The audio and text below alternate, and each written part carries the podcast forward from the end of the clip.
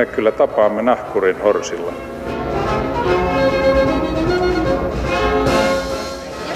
Mä sanoin, että minä juon nyt kahvia. Hyvät ihmiset, tervetuloa kiitos kun olette siellä taas. Avaruudessa ei tietävästi vielä ole käynyt Suomen tasavallan kansalaisia, joten kaukaisimmin kotimaasta käyneet suomalaiset lienevät ne henkilöt, jotka ovat viettäneet aikaa Etelämantereella. Suomi on vuodesta 1989 ylläpitänyt siellä kuningatar Moodin maalla tutkimusasemaa. Miksi ja mitä siellä tutkitaan?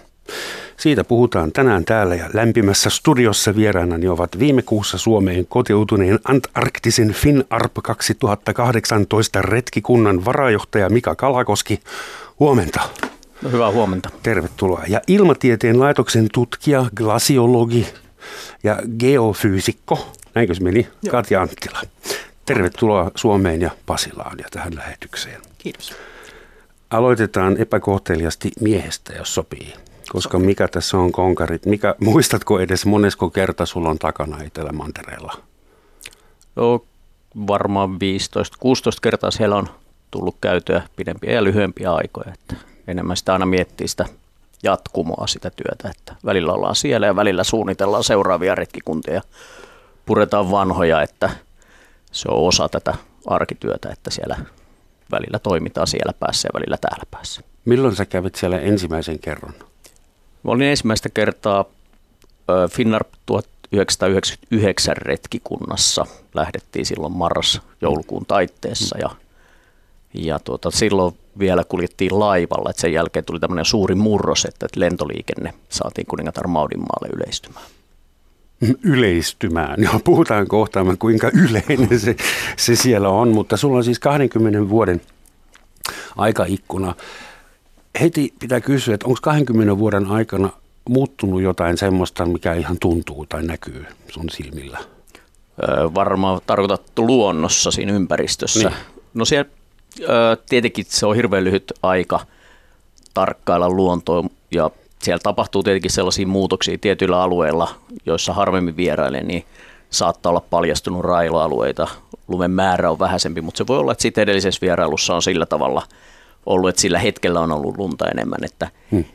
sanotaanko, että tämmöinen niin kuin maalikon silmin näkemät havainnot, niin siellä pitäisi asua koko ajan, että sitä ei ehkä voi verrata siihen, että jotkut inuitit Grönlannin rannikolla, jotka metsästänyt ja sukupolvesta toiseen on samassa paikassa ja havainnoi koko ajan. Eli tämmöisillä syrjäisemmillä seuduilla, missä ei jatkuvaa havaintoa ole, niin se vaatii kyllä sitten tietenkin sitä tieteellistä tutkimusta.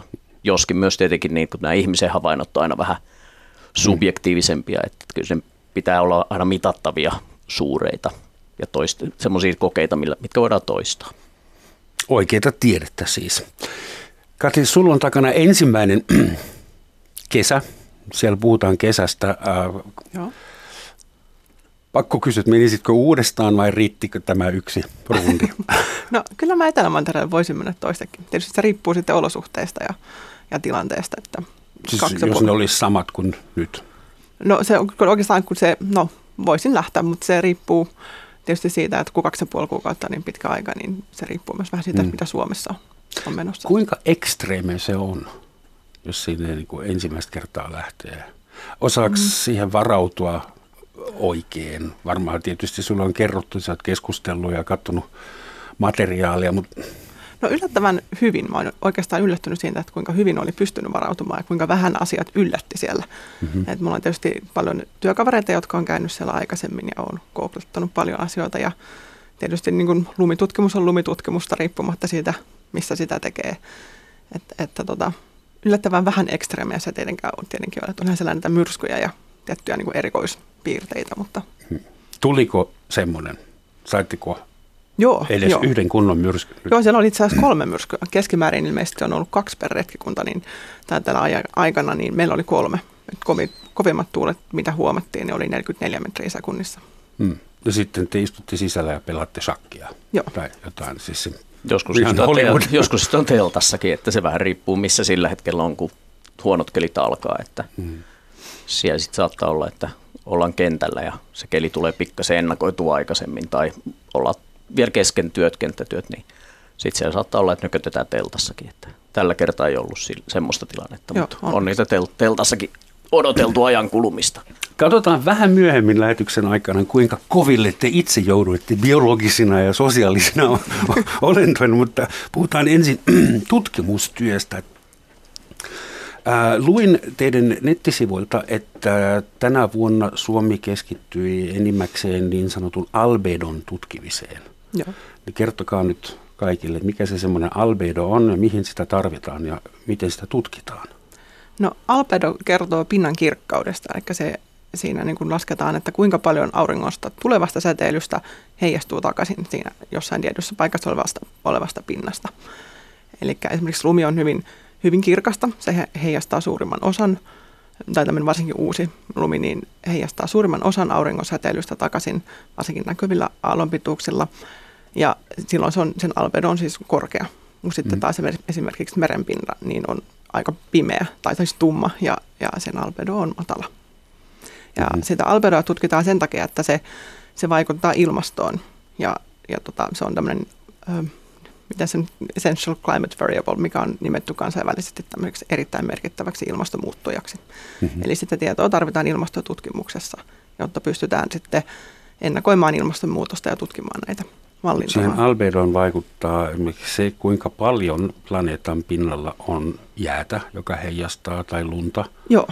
Mutta jos esimerkiksi tulivuori purkautuu tai tehdas saastuttaa, niin jos se jää peittyy jollain mustalla möhnällä, niin sekään ei toimi enää. Eli siis jään määrä on, jään väri on myös tärkeä. Joo, joo että niin kuin lumi on, on maanpinnalla olevista pinnoista kirkkaimpia, ja, mutta lumenkin albedo vaihtelee sen mukaan, että onko, kuinka paljon siinä on sulaa vettä tai minkä tyyppisiä kiteitä siinä on pinnassa ja, ja kuinka paljon esimerkiksi kasvillisuutta tulee läpi siihen lumen pinnalle, mikä vaikuttaa siihen, että, että niin kuin, miten sen koko pinnan tavallaan kirkkaus on. Jos lumi, lumipeite ohenee tai lumipenkka on matalampi, niin silloin tulee enemmän kasvillisuutta läpi, jolloin se, sen alueen albedo laskee.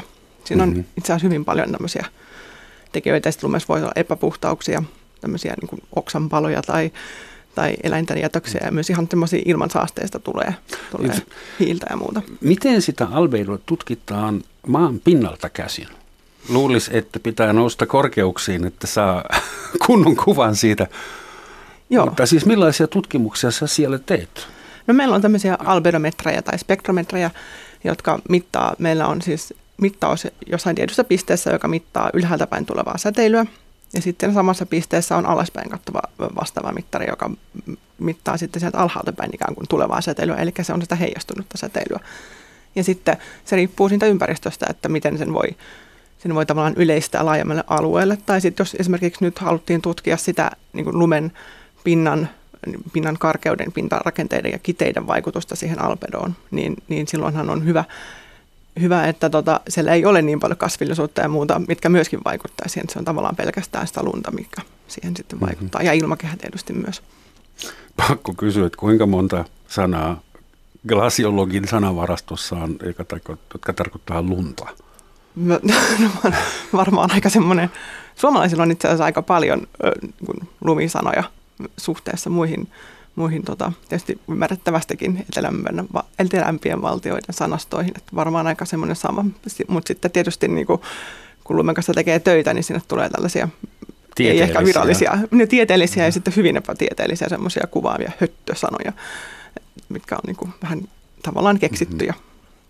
Onko se semmoinen asia, joka menee helposti jakeluun, kun, vai kysyykö että miksi Suomesta lähetetään lumitutkija Etelämantereelle, vai onko se tuommoinen, aa Suomesta, niin, niinpä tietysti. no on se tietysti, niin kuin, kyllähän siinä tulee kysymys sitten, että koska sinne on tosiaan, että miksi pitää mennä niin kauas, että onhan meillä täällä itsellä, itselläkin lunta ja, ja tota, ja tietysti se on kallista matkustaa sinne tietyllä tapaa, mutta, mutta siellä Etelämantereella on niin, niin erityislaatuiset olosuhteet. Just jos, jos esimerkiksi ajattelee just lumen kirkkautta ja muuta, niin kun siellä ei ole kasvillisuutta ja ei ole puita ja ei ole muita, niin siellä on niin vähemmän vain asioita, jotka vaikuttaa esimerkiksi siihen, just siihen pinnan kirkkauteen, niin silloin on helpompi, jos halutaan, jos vaikka se albedo nyt muuttuu, niin siellä on vähemmän tekijöitä, jotka olisi, voisi vaikuttaa mm. siihen, niin se on helpompi niin kuin tutkia. Onko se muuttumassa tai muuttunut se albedo? On, Onko? on itse asiassa. Me itse asiassa just julkaistiin semmoinen paperi, jossa on tutkittu pohjoisen pallonpuoliskon tämän niin kausittaisen lumipeitteen alueen niin pohjoisten maa-alueiden albedoa ja se on vuodesta 1982 vuoteen 2015 niin on alueita, jossa albedo on, tai niin kuin tämä sulamiskautta edeltävä albedo on, on laskenut. On myös alueita, joissa se on kirkastunut ne pinnat, että albedo on noussut. Mutta sitten on tietysti hmm.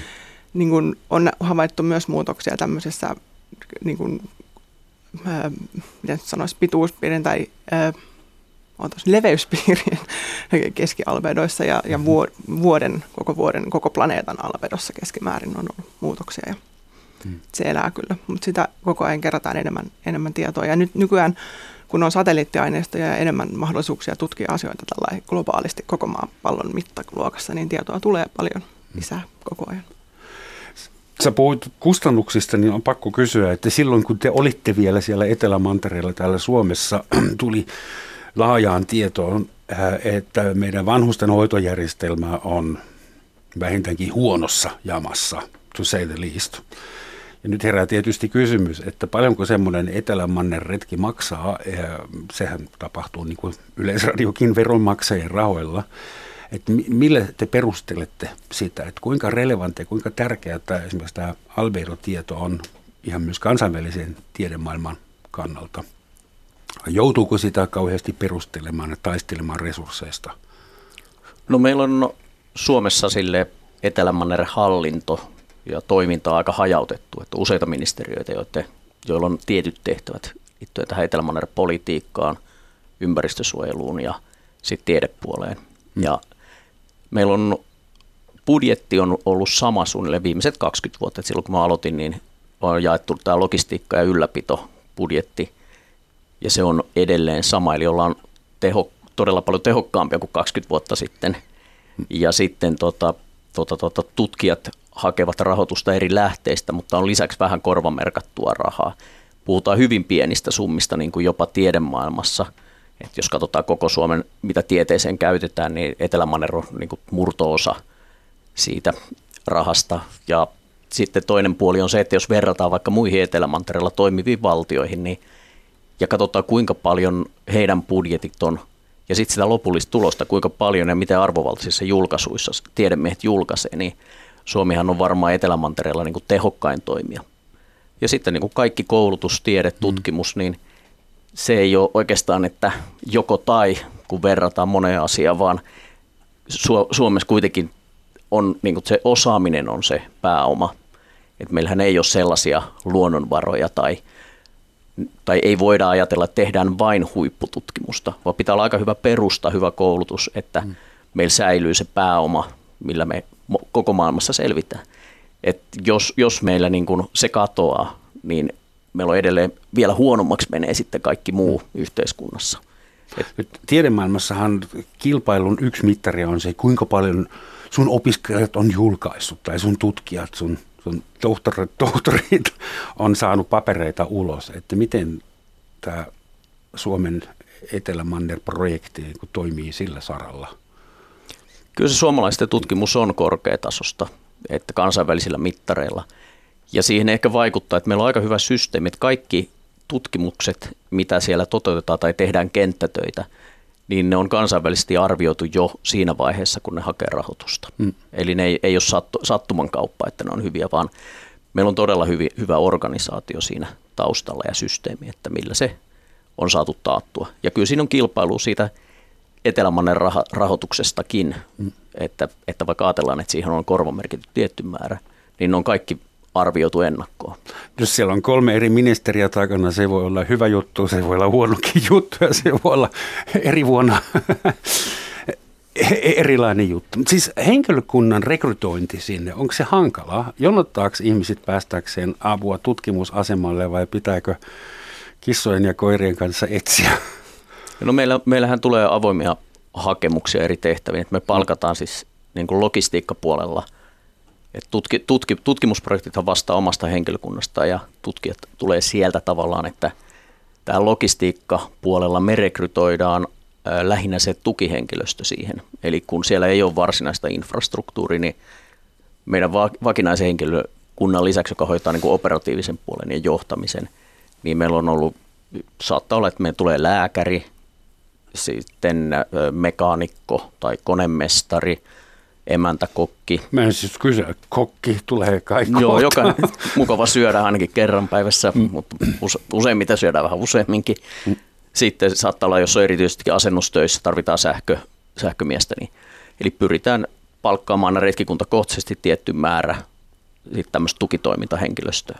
Nyt vähän niin kuin te ylläpitäisitte Airbnbn vähän hankalassa paikassa, johon sitten eri tutkimuslaitokset lähettävät hörhöjään tutkimaan ei, ei, Voisi sanoa, että ei, ei, eikä niinkään vähän niin kuin, vaan juuri näin. ei näin saa sanoa, että onneksi ei tullut sanottua. Ähm, mä luin, että semmoinen, koska voisin kuvitella, että kenenkään ei kannattaa itse keksiä, että mitä me nyt tutkitaan ja itse rahoittaa että tuommoinen Etelän mantereella tapahtuva tutkimus on kai aina lähtökohtaisesti osa jotain isompaa kansainvälistä ja se koordinoidaan, että ei kolme tyyppiä rupea tutkimaan sama albedo toisistaan tietämättä. Eihän näin voi käydä.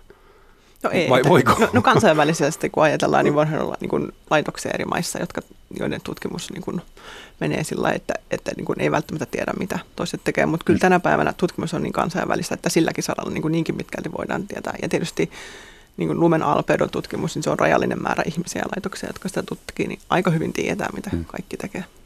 Koska mä luin, että semmoinen uh, on olemassa kuin Operation Icebridge, joka on NASAn johdolla tapahtuva tutkimus. Sille, sille ei tutkita albedoa, vaan vissiin niin kuin napajään vähen, vähentämistä. Ja sen operaation yhteydessä on nyt löytynyt semmoinen onkalo, joka on lähes Manhattanin saaren kokoinen ja 300 metriä syvää siellä länsi, länsirannikolla. Ja niin, oletteko te tietoisia siitä, että semmoinen siellä luuraha, onko teillä ollut mitään tekemistä sen kanssa? No ei varsinaisesti, kyllä se uutisen on lukenut, mutta tässä niin koko ajan tulee uutta tietoa. Että sanotaanko, että vaikka niin ajatellaan, että nyt siellä Etelämantereellahan on nyt tutkittu sata vuotta ja ihmetellään, että no mitä siellä vielä on tutkittavaa, että se on lunta ja jäätä, mutta kyllä siellä yllätyksiä tulee, että siellä, sehän on ollut tunnettu Lake Vostok, tämmöinen sulaveden järvi jäätikön sisällä. Ja tota, suuria, valtavan kokoisia niin kuin jäävuoria irtoa, siis puhutaan niin kuin, ne on hehtaarikaupalla lähtee. Ja, et, et kyllä se niin kuin, toisaalta se on niin kuin äärimmäisen mielenkiintoista ja yllättävää, mutta sitten toisaalta se ei ole yllättävää, koska siellä on niin paljon tuntematonta edelleen. Siitä Lake Vostokista ollaan senkin takia kiinnostuneita, että biologit odottavat niitä porauksia, kun päästään sinne saakkaan, vai onko siitä jo saatu vettä ylös? Joka tapauksessa jossain vaiheessa odotettiin kauheasti, että onko siellä bakteereita, onko elääkö siellä joku? Joo, joo. Mä en ole ihan varma, mikä sen tilanne tällä siis hetkellä on. Se läpästiin ja siis venäläiset tutkijat, sen, kun se on venäläisten projekti, niin ovat sen avanneet ja sitten tuloksia, tuloksia odotellaan. Mutta sitten on lisäksi mielenkiintoista, että ihan yhtä suuria, mutta lähes yhtä suuria järviä on löytynyt sitten, sitten lisää. Eli se ei ole ainut tämä Lake Vostok, mm-hmm. vaan niitä on ympäri Etelämannerta. Mm, ja ilmeisesti myös tämmöisiä entisiä järviä, tyhjiä onkaloita, joista vesi on, on lähtenyt. Mm. Juu, ja sitten aika monessa Skifi-elokuvassa jossain vaiheessa löytyy tietysti eteen kuljet, kuljetusväline jostain jäätikön alta. Puhutaan tuosta poliittisesta tilanteesta hetken, jos sopii. Ähm, 61 muistaakseni tehtiin se Antarktis-sopimus, ja noin 50 maata on nyt ratifioinut sen, Suomi on yksi niistä, ja se tarkoittaa muun muassa sitä, että sinne ei saa viedä mitään aseita Etelämantereelle, eikä mitään roskia, säteileviä tai muuten toksisia roskia. Siellä ei saa käydä kauppaa. Mitä siellä ei vielä saanut tehdä? niin kuin... No se on niin yksinkertaisuudessaan tieteelle ja rauhalle pyhitetty manner. Se on demilitarisoitu asema, että sotilashenkilöstö saattaa isoilla ohjelmilla olla niin kuin logistiikkaa hoitaa, että voi olla aluksia tai muita tuommoisia. Vaikka Yhdysvalloilla lentotoiminta on kansalliskaarti hoitamaan Etelänavalle – mutta se on niin kuin kuitenkin demilitarisoitu alue ja sitten se on myös siellä ei ole ydinvoimaa ollenkaan. Se on aivan uskomatonta ajatella, että 60-luvun alussa vuotta ennen Kuubakriisiä niin kuin kansainvälinen yhteisö pystyy tekemään tällaisen sopimuksen, josta pidetään vuonna 2019 vielä kiinni. Ei tuommoisia sopimuksia monta ole, mutta onko syytä pelätä, että esimerkiksi pohjoinen napa-alue, siellä sulaa jää ja sinne on syntynyt uusia halpoja kul- kulkuväyliä ja liikenne muuttuu ja bisnekset muuttuu. Onko vastaavanlaista mahdollista tai odotettavissa Etelänavan lähistöllä? Että sinne tullaan kaivaamaan kaivosen reikiä tai... Kyllä se kiinnostuksen kohde aina on tahoja, joita se kiinnostaa luonnonvarat. Ja tietenkin tällä hetkellä se on edelleen logistisesti äärimmäisen vaikea. Eli se kannattavuus siinä on, mutta kyllähän niin kuin on yrityksiä, jotka sitä paaluttaa. Mutta sitten siinä on myös sitten koko ajan, kun myös niin kuin tiede, lääketiede muut kehittyy, niin esimerkiksi tämmöinen bioprospecting, että kenelle kuuluu tiettyjen kalojen ominaisuuksista löytyvät ää, uudet keksinnöt ja millä tavalla osa vaikka kehittyvistä maista on niin kuin kiinnostunut siitä alueesta. Ja, eli tavallaan siinä on jäädytetty tämä, tämän tyyppistä toimintaa, mutta silti jo mm. siellä sitä paaluttamista tapahtuu merenpohja, sopimusten tulkinnat, kaikki Anteeksi, tämmöiset. paaluttaminen. Eli tarkoitaan fyysistä paaluttamista, ee, että hakataan paaluja No ei ehkä fyysistä, mutta, mutta esimerkiksi poliittista ja kaupallista ja lakien sopimusten testaamista. Että kyllähän se, sehän on jatkuvaa aina, aina ja – jos se nyt ei meidän aikana vielä muodostu sellaiseksi suureksi resurssivaraksi, niin ehkä sitten kuitenkin sadan vuoden, 200 vuoden päästä se on ihan erilainen tilanne tällä planeetalla. Kiinnostavaa on semmoinen, luin semmoisesta poikien vuosikirjasta, missä oli artikkeli, missä oli, oli kiinnostavia näkökulmia, että kun sinne tarpeeksi ydinvoimaloita laitetaan, niin jäätikkö, jäätikkökin lauhdevedellä sulaa mukavasti rannikolla ja kaivos, kaivo, ka, kaivannaisiin päästään käsiksi. Että Aina niitä ajatuksiahan e- näissä on. Eikö se ydinvoimalla sitten hukkuu? Laskinko mä nyt jotenkin väärin? Ai niin, ne oli Grönlannin jäät. Jos ne sulaa, niin sitten merenpinta nousee. niin. Joo, on tämä. mutta, mutta on monenlaisia näkökulmia siinä tietenkin on. Mutta tietenkin tuo Etelä-Manner sopimusjärjestelmä, niin öö, se on nyt tällä hetkellä voimassa. Siellähän on, on olemassa valtioita, joilla on aluevaateita, mutta ne on jäädytetty mm. kanssa sen sopimuksen myötä. Muun muassa Norja esitti silloin, kun se sopimus tehtiin, ainoana Pohjoismaana aluevaatimuksia siellä. Ja mä mietin, että perustuuko se Roald Amundsenin retkeinä siihen, että se oli Norjan kansalainen, joka pääsi ensimmäisenä sinne etelän no, Kyllä no, norjalaisilla on hyvin pitkä historia valaanpyynnissä. Et norjalaiset on kuitenkin aika kansainvälisiä ja globaaleita ollut aina. Et ihan, ihan niin kuin niin kuin, jos ajattelee niin kuin vaikka viikinkiretkiä, mutta sitten valaanpyyntiä, hyvät yhteydet, kalakauppa Portugaliasti ollut. Että et norjalaiset on kyllä aika globaaleita, globaaleita merenkulkijakansaa. Näköjään. Suomen Abua-aseman, en tiedä kuinka välittymässä, mutta jossain läheisyydessä on myös ruotsalaisten Vaasa ja norjalaisten Troll-asema. Millainen tämä teidän pohjoismainen yhteistyö on ollut? Onko Tanskalla ja Islannilla vielä jotain siellä? Tanska ja Islanti, niin ne ei ole läsnä siellä, paitsi sillä tavalla, että heillä on esimerkiksi islantilaiset on kehittänyt erittäin hyvän kulkuneuvo, semmoisen modifioidun auton, ja tanskalaiset myy sitten taas merenkulkupalveluita, että tanskalaisia laivoja käytetään logistisiin tarkoituksiin. Tämä Ruotsin asema on ihan samassa pihapiirissä. Nämä on Aboa ja Vaasa on rakennettu yhtä aikaa. Se on, ruotsalaiset on ollut vähän passiivisempia siellä. Ensi vuonna kyllä lähtevät. Norjan trollille on taas 600 kilometriä, eli se on hyvin eri paikassa, että tämä yhteispohjoismainen homma on pikkasen niin kuin hiljentynyt, että me ollaan saksalaisten kanssa läheisessä yhteistyössä. Eli ihan tämän maantieteen takia, että kolme ja puolen sadan kilometrin päässä on Saksan asema rannikolla ja me toimitaan tosi tiiviisti sitten logistiikassa saksalaisten lähempänä kuin oikea Saksa. Joo, lähempänä kuin oikea Saksa, Saksa, Saksa, että norjalaiset vielä silloin, kun Norjalla ei ollut ympärivuotinen asema, että he rupesivat 2000-luvulla vasta talvehtimaan siellä ja pitämään yllä semmoista suurta tutka-asemaa, niin, niin silloin meillä oli läheistä yhteistyötä, että me vuorovuosina vuokrattiin laiva eli t- ja sitten tehtiin tämmöisiä yhteisyrityksiä päästä sinne. Mutta nyt kun tämä lentoliikenne on, lentoliikenne on niin tullut tiheämmäksi, niin tämmöistä tämmöistä tätä, tuota, tällaista varsinaista yhteispohjoismaista työtä ei ole. Ota se mikrofoni vähän kauemmas suusta. Just näin, se piti sanoa ääneen, kun Joo. huitominen ei auttanut suorassa lähetyksessä. Anteeksi, nyt tuolla nauritaan. Öm, kun se Vaasa-asema on pihapiirissä, niin tutkiiko ruotsalaiset sitten myös albedoa vai oliko teille, teille erillään nämä tutkimusprojektit? Kuinka paljon samarbeette siellä tehtiin? No, tänä vuonna siellä ei ru- ruotsalaisia ollut paikalla ollenkaan. Että meidän yhteistyö oli sitä, että kun suomalaiset loppu suklaa, niin me käytiin Ruotsin asemalta hakemassa lisää. Mutta, Siis oliko ruotsalaisten asema suljettuna? Kyllä, kyllä. Ai joo. Se oli. Joo, se on useita vuosi, vuosi että heillä on Mutta teillä oli avaimet niiden suklavarastoon. Siellä ei taida lukkoja olla, että me, meillä on sitten yhte, yhteisesti aina lainataan toisiltamme ruokaa ja muuta, että jos kyllästytään omiin ruokiin, niin voidaan sitten lainata. Ja Ruotsalaisilta.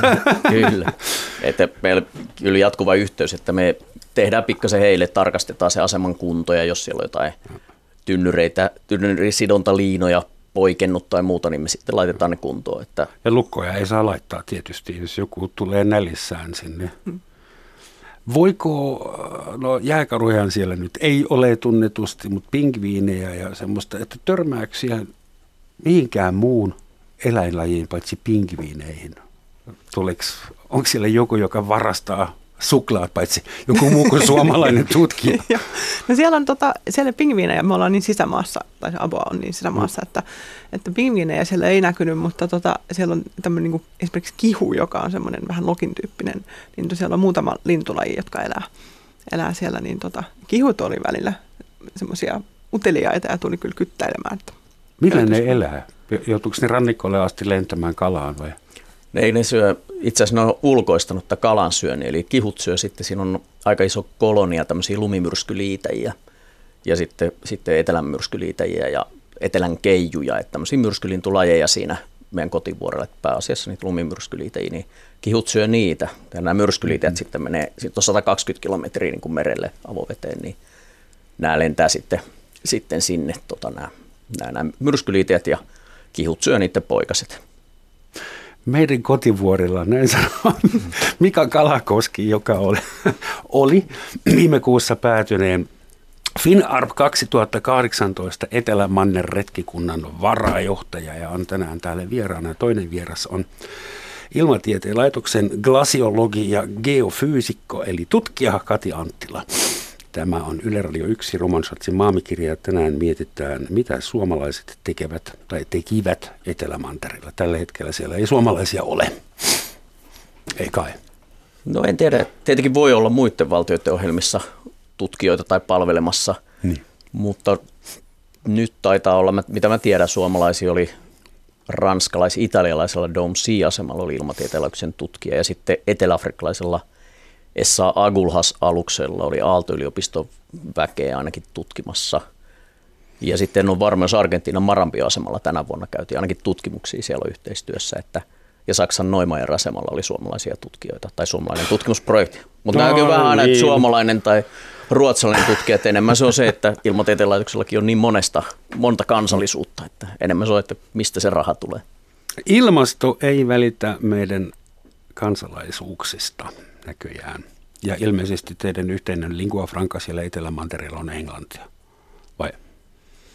No suurin piirtein aina tuurilla kuka puhuu mitäkin. Varmaan sitten ruotsalaiset ja norjalaiset saattaa puhua keskenään esimerkiksi ruotsia tai norjaa. Voisi kuvitella, että sinne on syntymässä sinne Etelämantereen rannikoille uuden tyyppinen turismi, että vauraat eurooppalaiset, amerikkalaiset käyvät niin kuin harrastamassa whale watchingia siellä. Että onko semmoista havaittavissa, onko siitä tulossa, onko se hyvä alueelle, että kansainvälinen niin kuin tajunta herää siihen vai onko se huono homma? No siinä on hyvät ja huonot puolet tietenkin, että massaturismi, niin yleensä se on ympäristölle aika kuluttavaa.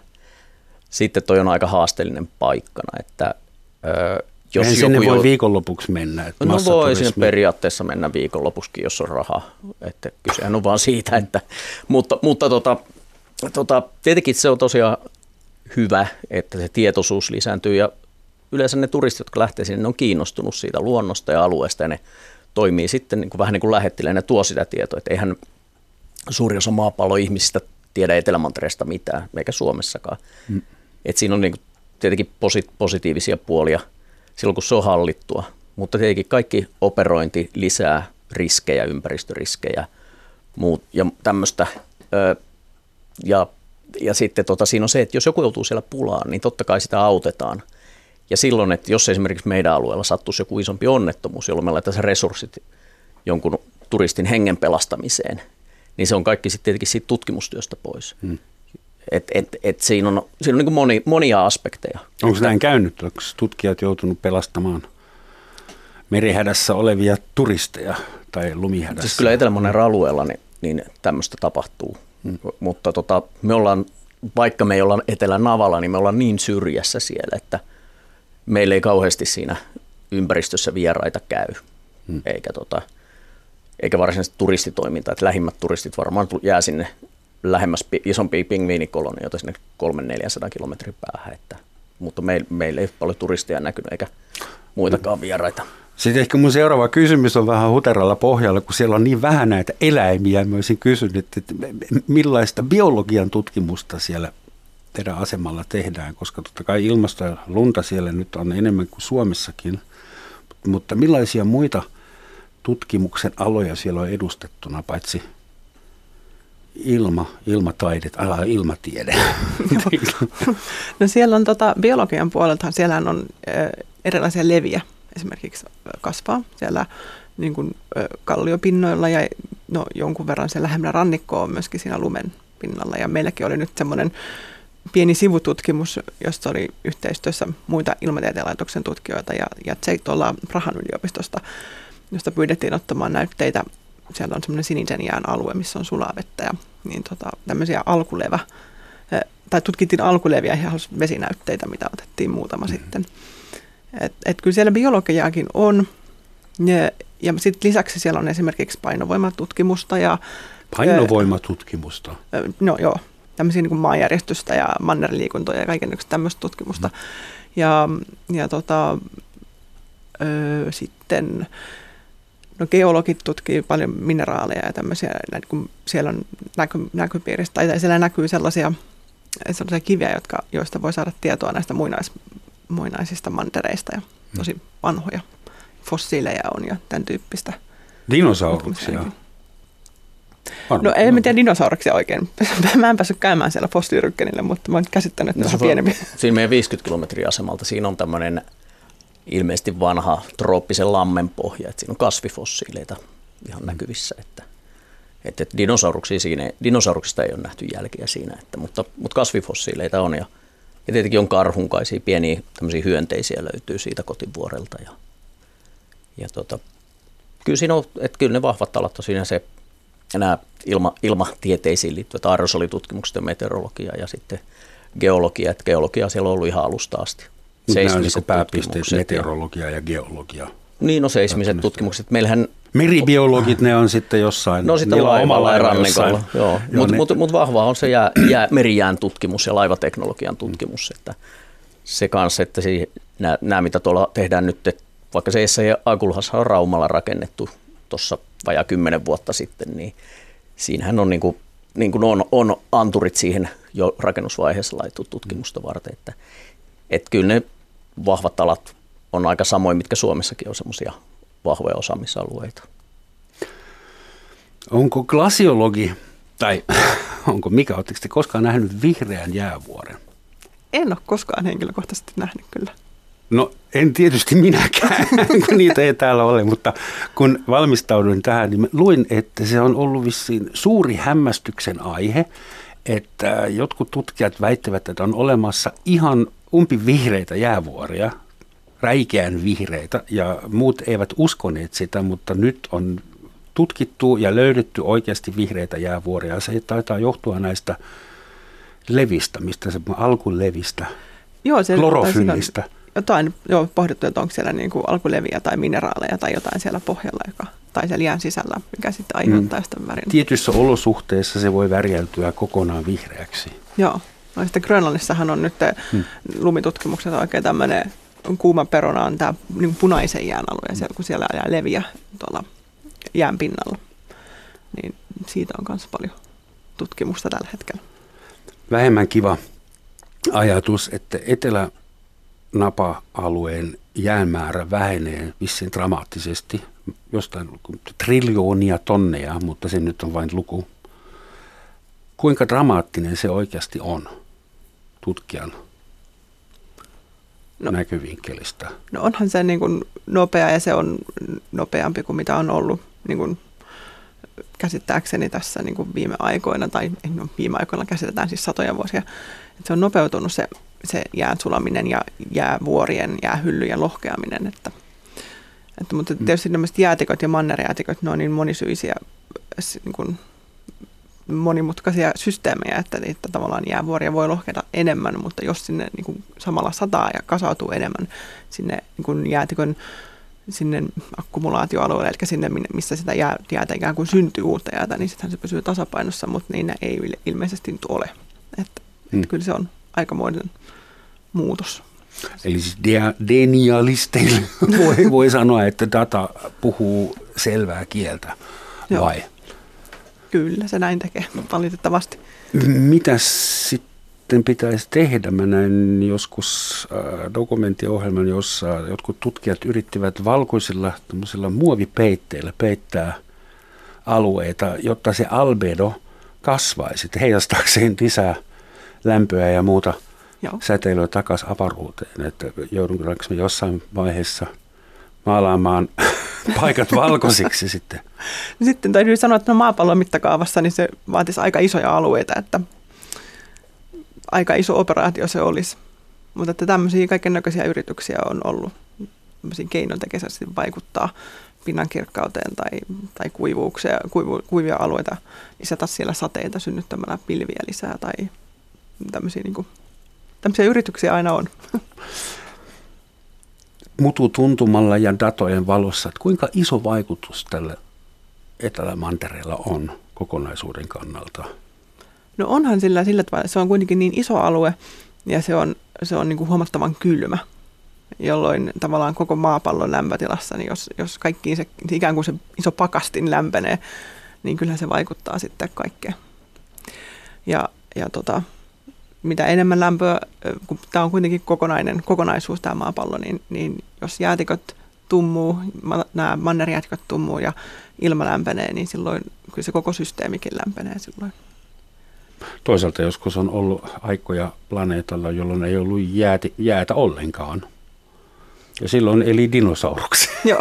Joo luontohan aina, luontohan aina selviää, että on ehkä ihmisten huoli eniten, että, että luonto vaan vaihtaa muotoaan siinä, mutta Just. Missä on ihmisen sopeutumisen rajat, niin se on aina se kysymys ja kiinnostaa ihmisiä eniten. Let's not despair, let's evolve. Anteeksi, miksi mä puhun aina englantia, kun mä sanon jotain tyhmää. tuota, mitä siellä pitäisi tutkia, nyt kun se albedo on tutkimuskohteena? Eihän rahat varmaan riitä kaikkeen, eikä tutkijoita ole tutkimaan kaikkea, mutta missä on tuommoinen huutava pula? Mitä pitäisi heti? Mistä tarvitaan dataa? No tietysti tämä tota, niin kuin ilmakehän ja sen jäätikön ja maanpinnan vuorovaikutus, niin se on tietysti semmoinen, mihin se tarvitaan lisää tietoa ja samoin nämä niin kuin, esimerkiksi merenpinnan potentiaalinen nousu sulamisen seurauksena ja muuten, niin siitähän on nyt tämmöistä painovoimamittauksia ja tämmöisiä seismisiä mittauksia, mitä tutkitaan, niin siitä tulee lisää dataa koko ajan ja niitä aiheita on niin monta. Ja sitten se on aina vähän niin kuin tietysti tutkijan vaikea sanoa, koska tutkija on aina omat mielenkiinnon kohteet. Niin, että kun glasiologi haluaa just lisää, lisää resursseja omaan alan tutkimuksiin. Sitten on varmaan aika kiinnostavaa sekin, että ilmastonmuutos on niin kuin tieteessä ajateltu, että se on niin kuin fysikaalisten tieteiden juttu. Mutta ehkä niin kuin enenevässä määrin olisi tärkeää, että siitä tulisi yhteiskuntatieteiden tutkimusaihe kanssa. Mm. Koska siinä on semmoinen, semmoinen kuilu, millä tavalla sitten niin se saadaan, millä tavalla vaikka tutkia sitä, että miten siitä keskustellaan ja että, että se ei aina se fyysi, fyysikoiden sanoma tavoita sitten sitä päätöksentekoa. Ja se vaatisi varmaan sitä yhteiskunnallista keskustelua ja sitä yhteiskuntatieteen tutkimusta, että tästä voisi olla aika mielenkiintoisia niin kuin vaikka Vaikka Tarkoitatko tota, sitä, että, että tiede on tavallaan irrallaan yhteiskunnasta? Että tiede on se, mitä me luetaan lehdestä ja katsotaan dokumenteista. Joo, ja sitten tietenkin kun kaikilla on mielipide ja se on helppo tuoda nykypäivänä esiin, niin siitä tulee vähän semmoista juupas eipäs väittelyä, että, että vielä laajemmin niin kuin eri tieteenalat olisi tutkisi sitä. Että se voi olla ihan, sanotaan, että vaikka poliittisen historian aiheena aika kiinnostava, millä tavalla niin kuin tällä hetkellä ihmiskunta reagoi ja artikuloi siitä ilmastonmuutoksesta. Ja, että siinä on paljon semmoista, semmoista, että miten se tieto välittyy ja mi, niin kuin yleis, yleisesti, että miten ihmiset ymmärtää, mitä tieteellinen tutkimus on, että verrataanko sitä uskontoon tai puhutaanko sitten, että se on vaan mielipide. Ja, et, et kyllä siinä on, siinä on aika paljon semmoisia elementtejä ilmastonmuutoksen ympärillä. Siinä on semmoinen helppo mielikuva olemassa, että jos et tiedä, onko jääkaapissa kaljaa vai ei, ja sä meet katsomaan, se on tiedettä. Jos et mene katsomaan, mutta väität, että sitä on, se on uskonto. Okei. Okay. Ähm, löytyykö Etelämantereen rannikolta muoviroskaa? Limsapulloja, kelluvia, äh, semmoista rumaa, joka muistuttaa sivilisaatiosta, vai onko se ihan oikeasti vielä puhtaan näköinen? No, me ei oltu kauhean rannikolla. Mä en oikeastaan nähty rannikkoa, että mä en osaa sille Ah. niin kuin oman kokemuksen pohjalta Mut sanoa. Mika on varmaan käynyt. Joo, no ei silmiin havattavissa, mutta on siis kuitenkin, kun se ei se roska ei tunne rajoja, että tota, kyllä se, nämä mitä maailman merissä on, niin vaikuttaa kanssa ja kaloissa ja eli, eliöistä. Sitten kyllä sitä, sitä on nyt tutkittu ja se on myös tämmöinen uusi nouseva aihe siellä Etelä-Manner-tutkimuksessa. Mutta vielä ei ole sellaisia skenaarioita, että ei kehtaa mennä rannalle, koska siellä on niin ruman näköistä, niin kuin joissakin entisissä lomaparatiiteissa. No se alue, missä me toimitaan, niin siinä on tämä jäähylly, mistä, mikä, mistä murtuu suoraan jäätiköstä, niin meillä ei ole semmoista varsinaisia kallio-kivirantoja siellä. Mutta sanotaan Etelämantereen Niemimaalla, missä ihmisiä on toiminut pitkään, niin siellä, siellä sitten on ollut ihan öljytuhoja ja siellä on ihan, ihan niin kuin sen läsnäolon, pitkän läsnäolon aiheuttamaa ympäristön pilaantumista havaittavissa. Mutta se vähän riippuu aina merivirroista, mi- missä, kun se on valtava manner, niin voisiko, se on vähän se kysymys, on niin kuin, että onko Euroopassa muoviroskaa rannalla. niin Totta, joo. että se on niin valtava, valtava alue, että jossain Niin se on isompi jossain kuin on, Eurooppa Niin. ilman jäätä, plus jää vielä päälle. Joo, ja, ja siellä on myös hyvin erilaisia alueita, maantieteellisesti erityyppiset vuoristot ja muuta. Että se, ei ole semmoinen, niin kuin, se ei ole kauhean tasalaatuinen, että jopa, jopa ihan tuhannen kilometrin päässä, mi- mitä kautta me lennetään, niin kuin nämä kansainväliset lennot, niin siellä, oli, siellä on tämmöisen nunatakilla tai vuor, vuorilla, niin sieltä löytyy sulaa vettä. Mä oon uinut siellä kanssa avovedessä ihan, että ei Monta, se nyt ihan... montako minuuttia? No ei se nyt hirveän kauan ollut, mutta, mutta kuitenkin semmoista seitsemänasteista vettä, että ihan, ihan kuitenkin jo uimakelpoista, että sit, se oli jo nestemäisessä olomuodossa. Mistä johtuu, että Pohjoisnavan lähestöllä ja ympäristöllä on aina ollut ihmisasutusta tai jo tuhansia vuosia ja siellä etelässä 60 leveysasteen sisäpuolella e- ei ole ihmisasutusta ollut. No te olette ainoat, te tutkijat, jotka vi- vietätte siellä kesiä. Mutta mistä se johtuu? Että pohjoisessa eletään ja asutaan, on monta valtiota ja ollut vaikka mitä, ja etelässä ei ole ketään. Kyllä se on ihan resurssikysymys, että katsotaan, että Etelämantereella on valtavat valtameret niillä alueilla, missä täällä on mannerta, ja täällä Pohjoisnapahan on merta sitten. Eli se on vähän niin kuin, niin kuin negatiivi tästä pohjoisesta. Ja siellä ei ole, sinne resurssit on ihan äärimmäisen pienet, ei siellä ole polttoainetta, ei siellä ole puita, mutta pohjoisessa kuitenkin niin, niin on, on kuitenkin aina ollut resursseja. Sille ei kasvaa yhtään puuta, niinkö? Siellä ei ole pu- puuta. Et, et nyt taitaa Etelämantereen Niemimaalla olla jotain hyvin pieniä pajuja, mutta ei varsinaisesti voi sanoa, että on tämmöisiä. Semmoisia polvenkorkuisia. Niin, taitaa olla pienempiäkin. Vähän semmoisia, mitä tuolla avotunturissa tu- tai tundralla. toisaalta siis inuitit pohjoisessa ovat pystyneet elämään pelkillä eläinrasvoilla, mitä lääkäri ei todellakaan suosittele, pelkällä omega-kolmosella. Niin luulisi, että joku, mutta se on vissiin Niin, ainoa joku paikka, johon... no, Miten, se, sä sanoit, äh, puhuit mikä alussa lentoliikenteestä, että nyt sinne pääsee lentäen. Eli miten Helsingistä sinne teidän kotivuorille pääsee? no meillä on tämmöinen, minne pääsee reittikoneella lähimmäs, niin meillä on edukkain paikka tietenkin Kapkaupunki, samoin meidän merirahdit ja muut, niin se on aika optimaalinen meille. Et tietenkin Etelä-Amerikan kärjestä niin on lyhyempi matka Etelä-Mantereelle, mutta se on jo niin kaukana meidän asemasta ja Suomesta. Eli tämä paras reitti on Etelä-Afrikkaan meillä. Ja meillä on sitten siinä 11 valtion tämmöinen kuningatar Maudinmaan lentoyhteistyöverkosto, että mä oon nyt siinä puheenjohtajanakin.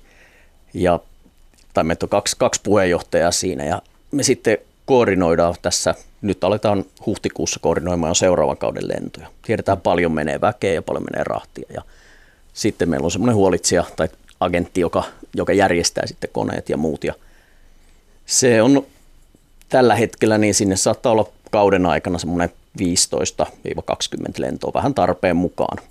Eli al- alkaa tuosta loka-marraskuun vaihteesta tai marraskuun alussa ja sitten päättyy tuohon helmikuun loppuun mennessä liikenne. Ei todellakaan mikään turistimeininki vielä.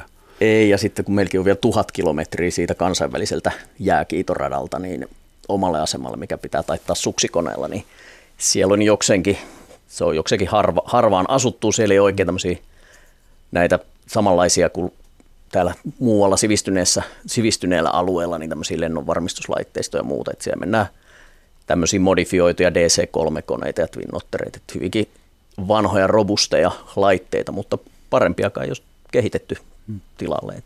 Semmoinen kysymys, miten siellä Etelän-navan läheisyydessä handlataan aikavyöhykkeitä? Koska jos kävelee Etelänavan ympärille 10 metriä säteelle, niin siellä on sitten koko vuorokausi käyty, käyty läpi. Onko siellä joku sama aika kuningatar Maudin maalla tai No operatiivinen aika ja merenkuluaika on aina se, käytetään sitä UTC-aikaa. Joo. Eli tiedetään, mistä puhutaan. Ja sitten asemilla on vähän eri aikoihin herätyksiä, koska tietenkin se auringon kulma vaikuttaa siihen päivälämpötilaan pikkasen. Mm. Niin me, mutta me, meillä on, me ollaan 13 astetta länteen Greenwichistä, niin meillä on ollut se UTC-aika kelloissa sitten, kun siinä on vaan tunnin heitto. Mutta sitten voi pelata tietenkin aamuherätykseen aikataulun mukaan, jos haluaa, että vähän lämpimämmällä mm herätään tai aikaisemmin tai myöhemmin. Että se vähän riippuu, mitä tehdään. Kumpi on pahempi? Hyvä kesä Etelä-Mantereella vai huono talvi Suomessa? no, no kyllä varmaan sanoisin, että se Etelä-Mantereen kesä oli kyllä, niin kuin, se oli valoisa ja ei siellä ollut niin kuin hirveän kylmäkään. Että kyllä sitten semmoinen niin kuin, Rantaloska pimeä, kyllä se on mulle hankalampi ympäristö. Mm. Eli siellä on, eikö siihenkin kyllästy? Pitääkö siellä kul- kulkea sitten aurinkolasit päässä koko joo, ajan? Joo, jäätikö vahvuiselta aurinkolasit ja, ja tietysti 50 aurinkorasvaa koko ajan naamaan. Siellä okay. niin kuin, vaikka laittoi kaksi kertaa päivässä, niin nenä paloi ihan väkisin jo kuitenkin. Kun sä kysyt siellä jo käyneiltä kavereilta, että mitä kannattaa ehdottomasti pakata mukaan. Oliko nämä sitten ensimmäiset asiat? Että joo, 50 jo. rasvaa ja aurinkolasit. Joo, supervahvat aurinkolasit ja, ja, tota, ja sitten että jotain semmoista niin kirjoja tai muuta tekemistä. Ja, Pelaako siellä netti? Onko kännykkäkenttä? Ei, ei. Siellä ollaan täysin ulko. Siellä on siis tämmöinen rajallinen mahdollisuus sähköpostin lähettämiseen, mutta ei niin liitetiedostoja, koska se linja on sen verran rajallinen, niin se menisi tukkoon sitten, jos kaikki lähettäisi liitetiedostoja. Että se oli yksinkertaisia tekstisähköpostia voi lähettää, se oli siinä. Mikalta ei kannata tätä enää kysyä sillä kokemuspohjalla, mutta mikä sulle oli niin kuin vaikeinta sen kahden kuukauden aikana? Mitä Vaike. sulta yhtäkkiä, niin kuin, no voisi kuvitella, vai oliko teillä, kävit sä varastamassa salmiakkeen ruotsalaisten asemalta? Joo, no se oli, se oli tavallaan oikeasti sitä, mitä mä ajattelin, että jännä nähdä, mitä tulee sitten kaipaamaan. Niin kyllä mulla oli jotenkin toi metsä ja vihreä väri, mitä mä kaipasin kauheasti. Ja vaikka siellä oli tosi upeita tietysti niin kuin kaikki ne sinisen ja, ja vaalean sävyt ja, ja se oli niin kuin omalla tavallaan tosi hieno ympäristö, mutta suomalaisena kaipasin kyllä metsää.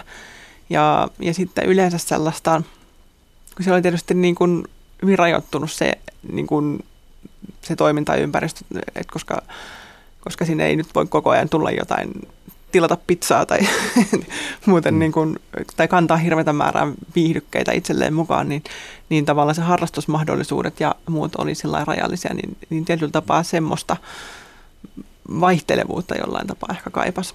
Mitä siellä on? Voisi kuvitella uima-allasta tuskin pyöritetään. Ei, avanto mutta... tehtiin. Avanto? Joo, joo. Siellä jäätiköllä oli semmoinen sinisen jään alue, missä on niin kuin tavallaan sulaa vettä siinä jäätikön pinnan alapuolella. Niin siihen tota, kaivettiin avanto ja käytiin siellä uimassa. Ja sitten siellä oli sauna ja elokuvia ja televisio. Sarjoja oli DVDinä ja, ja tota, siellä oli kitara ja piano ja ja tämmöisiä niin kuin, oli siellä niin kuin jonkun verran sitten. Ja sitten tietysti mitä ihmiset... Afrikan saa... tähtipeliä varmasti. Joo, se on, tämmöisiä pelejä oli kyllä. Kaiken näköisiä jatseja ja Joo. muita. Onko mikä kukaan koskaan saanut kunnon hepulit siellä, että mä en kestä tätä enää viekään mut pois, mä lähden nyt. Tämä jää tähän.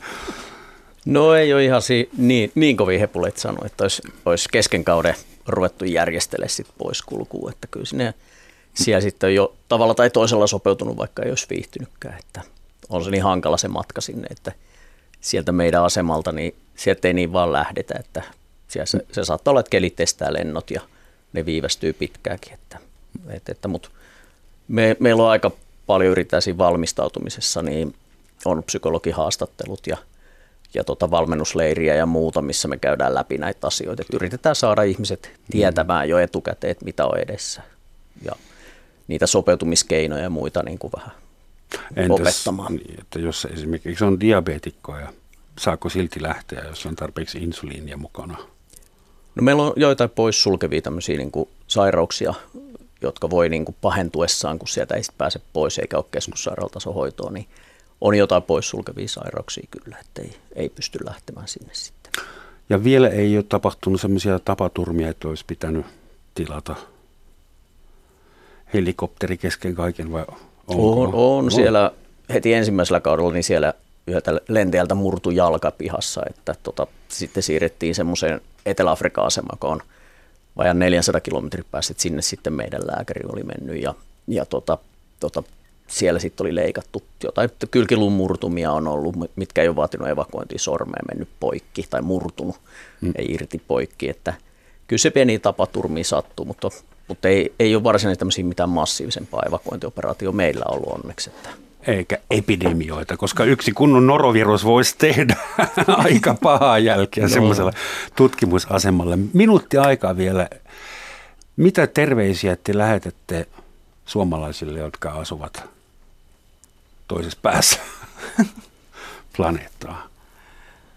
Mitä meidän pitää tajuta sieltä, missä te juuri kävitte? No mitäs sieltä lähettäisiin terveisiä siellä? Tuota, tuota, se, että suomalaisten kannattaa sitä omaa osaamistaan, sitä kylmäilmalla osaamista, niin levittää mahdollisimman laajasti ja se Etelämanner piiri on hyvä, koska siellä on neljä, yli 40 tai se 50 toimia, jotka ei ole niin taitavia. Eli se on sitä meidän vahvaa pääomaa, mitä meidän kannattaa viedä. Suomalaista know-how kilpailukyvyn mielessä Etelämantereelle. Kiitoksia Kati, kiitos, kiitos. Mika, kiitos, kiitos arvon kuulijat ja hei.